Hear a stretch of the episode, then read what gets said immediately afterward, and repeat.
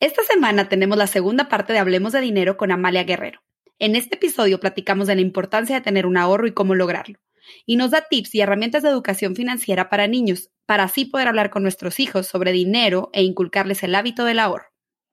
Esto es Entre tantas madres, porque todas estamos entre los hijos, la casa, el trabajo, nuestros traumas, los traumas de las amigas, el ejercicio, la pareja, salir a tomar un vino. ¡Ya! Ser mamá está cabrón y lo que siempre falta es tiempo. Por eso en 20 minutos nuestros invitados nos darán información concreta, sencilla y aplicable. Si una mamá cambia, todo a su alrededor cambia. Bienvenidos a Entre Tantas Madres. Bienvenidos a esta semana, a miércoles de podcast en Entre Tantas Madres. Y como les comenté en el episodio anterior, tenemos como invitada de nuevo a Amalia Guerrero. Ella es licenciada en Administración y Dirección de Empresas y autora del blog finanzascasa.com y de los libros Finanzas y Niños y Cuentos y Juegos para Entender el Dinero, que si no han escuchado el episodio anterior, se los recomiendo 100%. Eh, hablamos acerca de cómo tenemos estas creencias limitantes sobre el dinero que ya sea por lo que hemos escuchado o lo que nos han dicho nuestros padres, y cómo podemos transformarlo para eh, ahora hablarles a nuestros hijos desde otro punto y poderlos ayudar y ayudarnos nosotros mismos a tener estabilidad financiera. Bienvenida, Amalia, ¿cómo estás? Una Muy semana buena. más. Hola Cintia, muchas gracias por la presentación. Encantada de estar otra vez de nuevo en el podcast. No, muchísimas gracias a ti por aceptar hacer estos dos episodios. Y yo le comentaba a Amalia cuando la contacté que eh, este episodio lo quería dividir en dos, principalmente porque, por un lado, hablar de la parte psicológica y la parte emocional y, de, y entender un poquito por qué es importante hacer esta transformación. Y luego esta parte en la que, bueno, y ahora ya entendí que tengo que hacer esta transformación, pero ahora cómo lo hago y cómo le hablo a mis, a, mis hijos de esto. Entonces, Amalia, gracias por estar aquí, gracias por compartirnos ahora estos tips y estas herramientas. Y pues me encantaría que me compartieras por qué es importante hablarles a los niños sobre el dinero, sobre las finanzas, el ahorro, la inversión. Eh, Cintia, si, si, yo te pregunto qué, quieres para tu hijo, me dirá y coincidiremos en que, quieres que sean buenas personas, que sean felices, que tengan un futuro profesional estupendo. Como padres queremos lo mejor para ellos, ¿no? Y nos preocupamos de enseñarles modales a que digan buenos días, gracias, por favor, los apuntamos a clases de idiomas de informática para que tengan un buen futuro, pero se nos olvida una enseñanza muy importante y es que qué van a hacer nuestros hijos cuando, cuando llegue el dinero a sus manos, cuando cobren su primer salario. Mucha gente cree que, que no tenemos que hablarle a los niños sobre finanzas o sobre dinero, pero como dijimos en el episodio anterior, el dinero es algo que nos va a acompañar todos los días de nuestra vida, un medio o una herramienta que si utilizamos correctamente nos va a ayudar a conseguir todas nuestras metas. Si nosotros desde pequeños les enseñamos a hacer un, un, buen uso del dinero, si ellos ven que en casa hacemos un buen uso del dinero, les explicamos cómo ahorramos, eh, nos acompañan a hacer la compra y ven que hacemos una lista antes de ir a la compra, si hacemos una hucha con ellos y les explicamos todos los beneficios de ahorrar, los niños van a interiorizar todos los conceptos de finanzas y van a tener una buena relación del dinero casi sin darse cuenta. Y cuando no te das cuenta creo que es importante porque realmente lo internalizaste, o sea, era una manera de vivir, ¿no? Para ti, más enseñanza que te obligaron a tener. Yo, yo siempre digo eso, que el ahorro, yo lo considero como una filosofía de vida. Tenemos que interiorizar e, el ahorro, convertirlo en un hábito. Y eso se lo podemos explicar a nuestros hijos. Hacemos una hucha con ellos. Podemos coger buscar un tutorial en internet, en YouTube, y hacer eh, una hucha con una botella de plástico, con una caja de cartón, y desde pequeño enseñarles a, a, echar moneditas, ¿no? A que sean, a que sean previsores, pero eso a los niños les encanta el dinero, les llama muchísimo la atención. Hay padres que dicen, es que yo a mi hijo no les quiero hablar de dinero, pero si a ellos les encanta. Pero tenemos que enseñarle que el dinero no es algo mágico, ¿no? Porque si no, ellos le atribuyen a las tarjetas, ¿no? Las tarjetas de los papás le atribuyen cualidades mágicas, ¿no? Mira, mi papá, cualquier cosa, yo me acuerdo un día era mi hija más pequeña y me acuerdo que me pidió que le comprase algo. Y le dije la típica excusa que ponemos muchas veces los papás y le dije que no tengo dinero y me dijo, no pasa nada, mamá, saca tu tarjeta. Claro, ella, claro, ella que veía eh, que yo con mi tarjeta iba pagando en todos los sitios, ¿no? Entonces, por eso digo, eh, siempre ah, con aplicación, con explicaciones, perdón, acorde a su edad, podemos ir introduciendo a nuestro hijo desde pequeñito en una cultura de ahorro, en, en conceptos básicos sobre finanzas personales. Todo eso les va a dar una ventaja para cuando ellos sean adultos. Oye, Amalia, pero bueno, vamos a, a, pensar que el día de hoy yo quiero enseñarle a mis hijos sobre finanzas, pero no puedo enseñar algo que no sé. Eso creo que es el problema más, más grande en esto, ¿no? Como, y, de hecho es como el, el, digamos, el mantra de este, de este podcast, ¿no? Que es cambio primero yo para poder eh, hacer, eh, que piense mi hijo diferente o haga las cosas de manera diferente a como las hice yo. Entonces, ¿nos podrías compartir tips de cómo nosotros podemos empezar a mejorar nuestras finanzas, cómo poder empezar a ahorrar, eliminar deudas, estar fuera de esta carrera de la rata que venimos hablando de ella desde, la, desde el episodio pasado? ¿Cómo le hacemos? Creo que desde ahí para... Pues de entrada creo que hay que quitarnos de la cabeza eso de que tenemos que ser un experto en finanzas personales. Yo siempre digo que la finanza o la educación financiera eh, van más de sentido común que de técnicas complicadas. ¿Cómo podemos aumentar la educación financiera nosotros los padres? Un concepto básico y necesario, el preahorro. Este es un truco, un truco infalible que nos va a permitir ahorrar siempre. Súper sencillo, lo expliqué en el episodio anterior. Consiste en nada más recibir tu ingreso en destinar un porcentaje de tu salario. Los expertos recomiendan un 10%, pero da igual, Cintia. Lo importante es comenzar lo que pueda, a una cuenta independiente de los gastos comunes. Dinero que no ves, dinero que no gastas y nos va a permitir ir formando un pequeño colchón financiero. Colchón financiero, otro concepto súper importante ese fondo de emergencia que nos va a ayudar si tenemos cualquier imprevisto, ese colchón que debemos construir de al menos entre tres o seis meses de los gastos comunes que tengamos en nuestra familia. Yo considero, yo siempre digo que mínimo empezamos por tres o seis meses, pero que sea aquel colchón que a ti te permita dormir tranquilo. Por ejemplo, no es lo mismo una familia que no tenga hijos, que tenga su casa pagada, que una familia que tenga hijos y que tenga una hipoteca o que tenga un alquiler al que hacer frente todos los meses. Pues a lo mejor esa familia necesita más colchón para estar tranquilo ante un imprevisto como puede ser una reducción drástica de tu ingreso, que te despidan del trabajo o que se te averíe el coche, o por ponerte un ejemplo. Otro dato importante, controlar los gastos mes a mes. La mayoría de la gente no sabe en qué ha gastado su dinero. Nosotros tenemos que coger y hacerlo al menos un mes, mejor dos meses y si lo quiere hacer siempre, muchísimo mejor. Y controlar todo y cada uno de los tickets, todas y cada uno de los gastos que hacemos. ¿Por qué? Porque a final de mes yo voy a tener conciencia de en qué he gastado mi dinero. Voy, a lo mejor hay gente que dice, mm, yo no salgo mucho, yo no gasto mucho en ocio. Cuando lo ves reflejado en un papel, en una hoja Excel, en una app, te das cuenta que a lo mejor sí gastas mucho en ocio, o si gastas mucho en alimentación, o si gastas mucho en gasolina. Eso te va a permitir, por un lado, como hemos dicho, ponerle conciencia a en qué gastas tu dinero, y por otro lado, y muy importante también, saber qué partidas podemos reducir. Otro dato importante, otro tip importante, cuidar nuestras tarjetas de crédito. Hemos pasado de ser una sociedad muy conservadora, una sociedad que miraba mucho lo que gastaba, a ser una sociedad en la que prácticamente lo compramos todo y lo financiamos todo empujado por el consumismo, por la publicidad.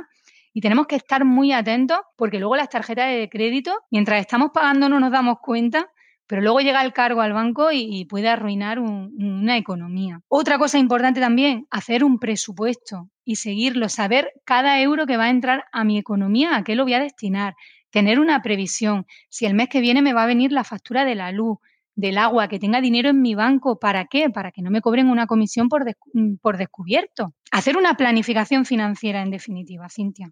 Oh, y, te voy a decir, por ejemplo, ahorita creo que, que, que tenemos muchísimas ventajas tal vez sobre nuestros papás o sobre nuestros abuelos. Por ejemplo, ya hay muchos apps eh, que puedes bajar en tu computadora, en tu teléfono, que los, que los direccionas a tu tarjeta y al final de mes te dice exactamente lo que tú acabas de, comentar. ¿Cuánto gastaste en comida de fuera? ¿Cuánto gastaste en alcohol? ¿Cuánto gastaste en, en, eh, frutas, verduras, en, mercado?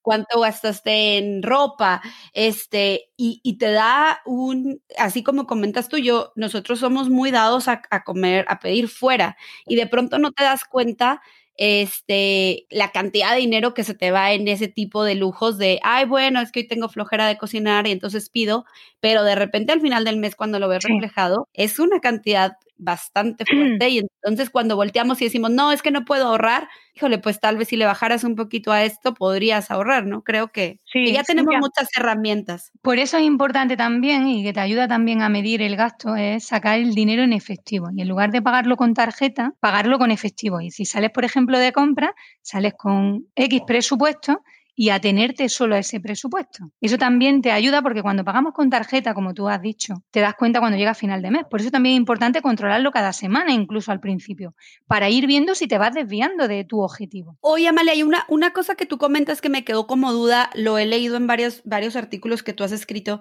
que es págate a ti primero. ¿A eso te refieres? Se me hizo importante porque uno dice, ay, ¿cuánto? O sea, vas y trabajas y lo, ah, esto es lo que gano.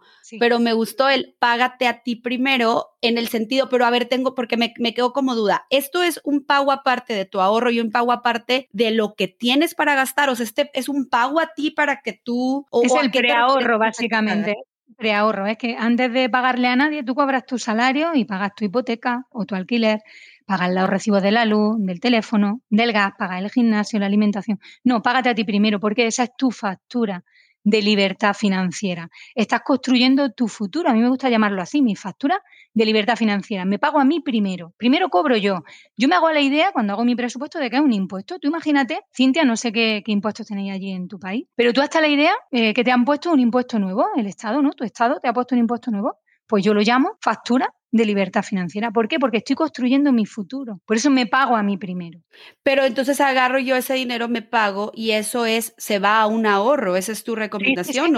Sí, sí, sí, sí, así es. Así es, Cintia, lo has entendido bien. Muy bien. Es que tenía esa duda y me pareció importante o no sabía si era como un dinero que eh, me pagaba yo para yo hacer lo que quisiera con él, este, o era como un ahorro. O sea, eso. Cuando, cuando ya empiezas a manejarte con las finanzas personales, yo recomiendo destinar un porcentaje que llamo mi factura de tranquilidad financiera, que sería para construirme mi colchón, y otro porcentaje, que sería mi factura de libertad financiera, que sería para invertir, ¿no? Eso que hablábamos antes de la independencia financiera. Hay un post en mi, en mi blog y creo que también, sí, creo, sí.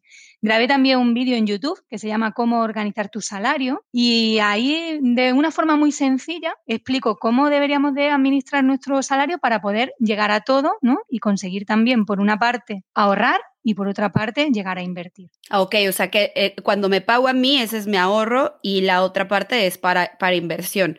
Ok, y esto es antes de, de, pagar el resto, ¿no? De todo lo que... Pues, claro, depende, depende también, Cintia, porque, por ejemplo, si tienes deuda, primero deberías destinar ese dinero a cancelar tus deudas. Ok. y luego ya empezaríamos a ahorrar y empezaríamos a invertir. Pero yo, yo considero que no debo de empezar a invertir hasta que no he cancelado todas mis deudas. Ok, ah, muy bien, es muy importante, eso es muy importante como aclararlo, ¿no? Porque pues, sí, hay que primero, primero salir de la deuda. y Mira, eh, la, pandemia nos ha demostrado que todos somos capaces de, apretarnos el cinturón y somos capaces de, por una circunstancia o por obligación, de no haber entrado a un cine, a un teatro, no gastar en un restaurante, y, hemos podido ahorrar, ¿no? Pues si durante un tiempo para sanear tu economía, para cancelar tus deudas, tienes que estar durante dos o tres meses sin poder salir, sin mm, gastando lo mínimo, pues tenemos que hacerlo, ¿no? Claro, de que lo, podemos hacer, como dices tú, ya nos obligaron, pero creo que si te obligas a ti mismo, pues es cuestión nada más de algunos meses para ya después tener esta tranquilidad. Oye, Amalia, y bueno, y, y ahora me gustaría muchísimo que me dijeras cómo le hablo a mi hijo del dinero me, me, yo tengo niños chiquitos todavía, uno de dos, una de, de, casi cinco. ¿En qué momento tú recomiendas empezar a hablarles acerca del dinero y cómo les podemos empezar a hablar? ¿Qué, qué podemos hacer para que ellos empiecen a tener, aparte de vernos y de vivir con el ejemplo, qué más podríamos ¿Cómo se los podríamos transmitir? Pues efectivamente, como bien has dicho, comenzaríamos con el ejemplo. Yo no le puedo decir a mi hijo que haga deporte si yo estoy todo el día tumbada en el sofá, ¿no? Con las finanzas personales ocurre exactamente lo mismo. ¿Qué utilizamos? Las situaciones de la vida diaria. Antes he comentado rápidamente la compra. Yo sé, yo entiendo, Cintia, que es mucho más rápido y más fácil y cómodo ir a la compra sin los niños, pero podemos utilizar el día de la compra para explicarle diferentes conceptos de finanzas. Cojo y hago con ellos un presupuesto antes de ir y además voy a incluir un capricho para ellos. Yo no sé a ti si te ha pasado, a mí sí, y estoy segura que a más papá y mamá, que cuando han ido a comprar al supermercado, el niño se ha tirado al suelo con una rabieta porque quería que le comprara. Claro. Vale, pues entonces nos lo vamos a ahorrar y vamos a hacer con ellos un pacto, vamos a hacer una lista de la compra con lo que vamos a comprar y tenemos que atenernos a ese presupuesto y un capricho para él cuando, o para ella. Cuando vamos al supermercado, le enseñamos a que descifren la publicidad, a que vean lo que cuestan las marcas blancas, le enseñamos lo que cuesta comprar una pizza en el supermercado o pedir una pizza, una pizza fuera de casa. Le enseñamos cómo nos organizamos los papás para poder hacer frente a todo lo que, lo que supone la economía de, la casa, ¿no? Cómo con un presupuesto debemos de abastecer toda la comida de la casa. También, ¿qué podemos hacer? Contarles cuentos. Como has dicho, en mi libro Cuentos y Juegos para Entender el Dinero, vienen muchas fábulas con una moraleja muy importante que le, nos puede eh, ayudar a explicarle a nuestro hijo, por ejemplo, el concepto de, de, la hormiga, ¿no? De la hormiga y la cigarra, ¿no? De cómo hay que ahorrar y ser previsor, por ejemplo, para el día de mañana, cuando vengan las vacas flacas o cuando vengan temporadas en las que no ganemos tanto, podamos hacer frente a todo eso.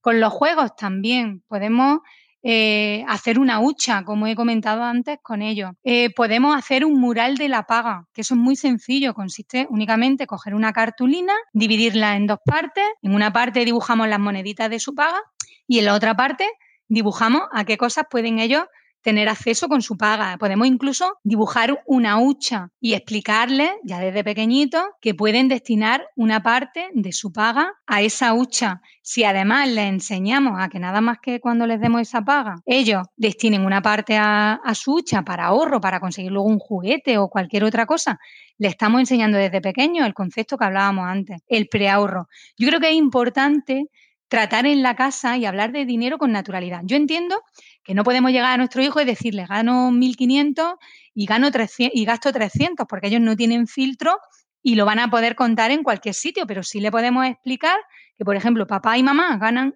100 y con esos 100, con números simbólicos, 10 lo destinamos a pagar la luz, por ejemplo, 10 para pagar, no sé, eh, la vivienda, otros 10 para pagar la alimentación y sobre todo sobre todo si en casa eh, se está pasando una situación eh, apurada y no se le pueden comprar, pues no sé, unas zapatillas de marca que quiera el niño, que podamos decirle con total normalidad y con total naturalidad que no nos podemos permitir eso, porque la familia nos tenemos que apoyar todos.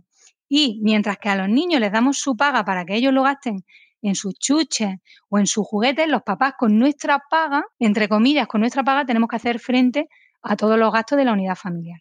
Oye, Amalia, ahorita aquí este que comentas acerca de la paga, eh, ¿tú qué recomiendas en cuestión de es una paga como vamos a pensar aquí le aquí aquí en eh, bueno en México se le llama el domingo, ¿no? Me dieron mi domingo. Y es realmente pues algo como se lo das porque sí, o tú recomiendas que sea algo como que se ganen como porque, porque he escuchado mucho el concepto de bueno, por un lado, que, que, no les pagues por hacer cosas como tender su cama o como lo que deberían de hacer porque pues tienen que colaborar en la casa. Pero por otro lado, no sé si es, es como darles dinero por darles dinero para que aprendan a administrarlo. ¿Cuál será tu recomendación o pues cómo manejarlo? Mm, yo estoy a favor de dar la paga como una herramienta educativa. Y yo creo que debemos recuperar el, el, darle la paga a los niños y no hacer como hacemos ahora muchos, muchos padres, de darle dinero cada vez que no lo piden. Vas, vas a un bar o vas a un restaurante, una máquina de bola, una máquina de helado y le va dando dinero. No, darle un dinero.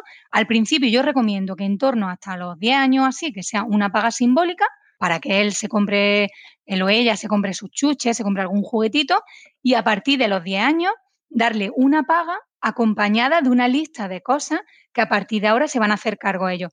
Yo no estoy a favor de darles dinero porque hagan su cama, porque hagan las tareas, porque somos un equipo, somos una familia y cada uno hace sus cosas. A mí no me pagan por poner una lavadora. Ahora, sí estoy a favor de que si no cumple con sus tareas, si no hace sus deberes, si no ayuda en casa, si no estudia para el colegio, que se les retire la paga. No lo que tengan ahorrado, pero sí que se les retire la paga. A partir de los 10 años y a medida que vayan creciendo, vamos aumentando sus responsabilidades. Pues no sé, imagínate que el niño empieza a salir, pues bueno, le damos. Eh, a partir de ahora tú te vas a hacer cargo de tu salida, de alquilar tu pista de tenis, por ejemplo, o de ir al cine y le damos un poquito más para que ahorre. Y a medida que vaya creciendo, aumentamos su responsabilidad y aumentamos su paga para que se vaya gestionando igual que nos gestionamos los adultos. Ah, pues está, está, me gusta mucho, está eh, muy explicado, este, me gusta esa parte que es como, pues bueno, este es el dinero que te va a tocar a ti, este, a partir de ahora, antes de los 10 años, digo, es un dinero que se les da, por, por así decirlo, para que vayan aprendiendo a gestionarlo, viéndolo no como que, ¿cómo le voy a dar dinero a mi, a mi hijo chiquito si ni sabe? No, pues empiézaselo a dar para que sepa, ¿no? Cómo administrarlo y una vez que llegue a los 10 años, que ya le des un poquito más de responsabilidad, pues sepa cómo hacerlo y no que a los 10 años o a los 15 o a los 20 que ya no esté contigo, este, tenga que aprenderla la mala, ¿no? Creo que... No, no, y además, Cintia, para que aprendan que si... Y ahí tenemos que ser los padres firmes. Si le damos dinero y lo gastan todo en un día y luego no pueden comprarse chuches, y por ejemplo los hermanos o los amigos, sí, tenemos que mantenernos firmes y que sepan que hasta la próxima semana no van a volver a recibir su paga. Yo siempre digo que mejor que se equivoquen cuando son pequeños a que se equivoquen cuando son adultos, gasten todo su sueldo y no puedan llegar a final de mes. Tienen que aprender la, sensación de tener dinero y no tenerlo, ¿no? Y lo que comentas tú también en el episodio pasado, ¿no? La ley de causa y efecto. Totalmente. Eh, eh, es una manera de aprenderlo. Y, no, y no tal vez ser como en cuestión de te voy a regañar o no, simplemente, ok, yo te, te entregué 10, este, en, mi caso son pesos o 10 dólares, este, y, y, bueno, si fuiste, corriste y te lo gastaste ese mismo día, bueno, pues es la consecuencia que en toda la semana no tendrás de cómo, hacerlo. Entonces vas aprendiendo esto de causa y efecto. Amalia, me encanta todo lo que nos compartes el día de hoy ya llegamos al final de nuestro programa. ¿Hay algo con lo que quisieras que nos fuéramos antes de, terminar estos dos episodios? Pues me gustaría que rompiésemos el tabú del dinero y que se hablase en casa con naturalidad y que hagamos partícipe a nuestros hijos, sobre todo, de cuál es la realidad de nuestra economía. Hay mucha gente que, que prefiere endeudarse para comprarle a su hijo, no sé, una PlayStation, una zapatillas de marca por no contarles si están pasando dificultades y eso también la vida misma, ¿no? Los niños tienen que ser partícipes, somos un equipo, ¿no? No me canso de decirlo, somos un equipo, somos una familia y ellos deben de ser partícipes de la situación que tenemos en la familia y contarle cómo nosotros nos apañamos, ¿no? Cómo organizamos y cómo gestionamos nuestro dinero. Pues yo les quiero, antes de irnos, quisiera de verdad recomendarles abiertamente, eh, no he leído el de finanzas y niños, pero ya leí el de cuentos y juegos para entender el dinero y creo que si algo me encantó de ese libro es que primero te explica a ti como papá y luego te da las herramientas para explicarle al niño. Entonces, de verdad, se los recomiendo, se los voy a estar poniendo aquí en nuestras redes sociales para que eh, es gratuito aparte, para que tengan acceso a él directamente. Este, y de verdad me encantó. Amalia, ¿nos puedes compartir dónde más te pudieran encontrar aparte de, de este, estos libros maravillosos que escribiste? Sí, pues en Twitter, en Instagram, en Facebook y en YouTube. Tengo también un canal como Finanzas Casa, mi blog que ya comentamos al principio, finanzascasa.com y y, bueno, pues en mi web pueden encontrar un coaching para finanzas personales, si alguien necesita un empujoncito para, para ordenar sus finanzas, sus finanzas, perdón. Y también hay un seminario de finanzas y niños para que los papás puedan enseñar a los niños educación financiera y finanzas personales. Perfecto, pues ahí tienen más herramientas. Si no escucharon el episodio 1 y se brincaron al 2, se los recomendamos. Este, y pues Amalia, muchísimas gracias por estos dos episodios, por compartir tus conocimientos con nosotros y pues estamos viéndonos en, en los siguientes episodios. Muchas gracias a todos y gracias Amalia. Gracias, gracias Cintia, un placer. Gracias por habernos acompañado una semana más en Entre Tantas Madres. Fue un gusto estar con ustedes. No olviden seguirnos en nuestras redes sociales, escribirnos y compartir nuestros episodios. Recuerden que si una mamá cambia, todo a su alrededor cambia.